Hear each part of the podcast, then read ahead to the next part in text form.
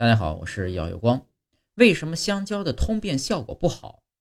因为香蕉的纤维素含量并不高，无法有效刺激肠道蠕动，更达不到通便的效果。一根香蕉呢，只含有一点二克的膳食纤维，连梨都比不上。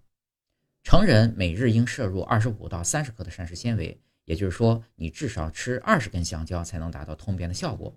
当然。如果吃了不太熟的香蕉，反而可能因为含有较多的鞣酸加重便秘。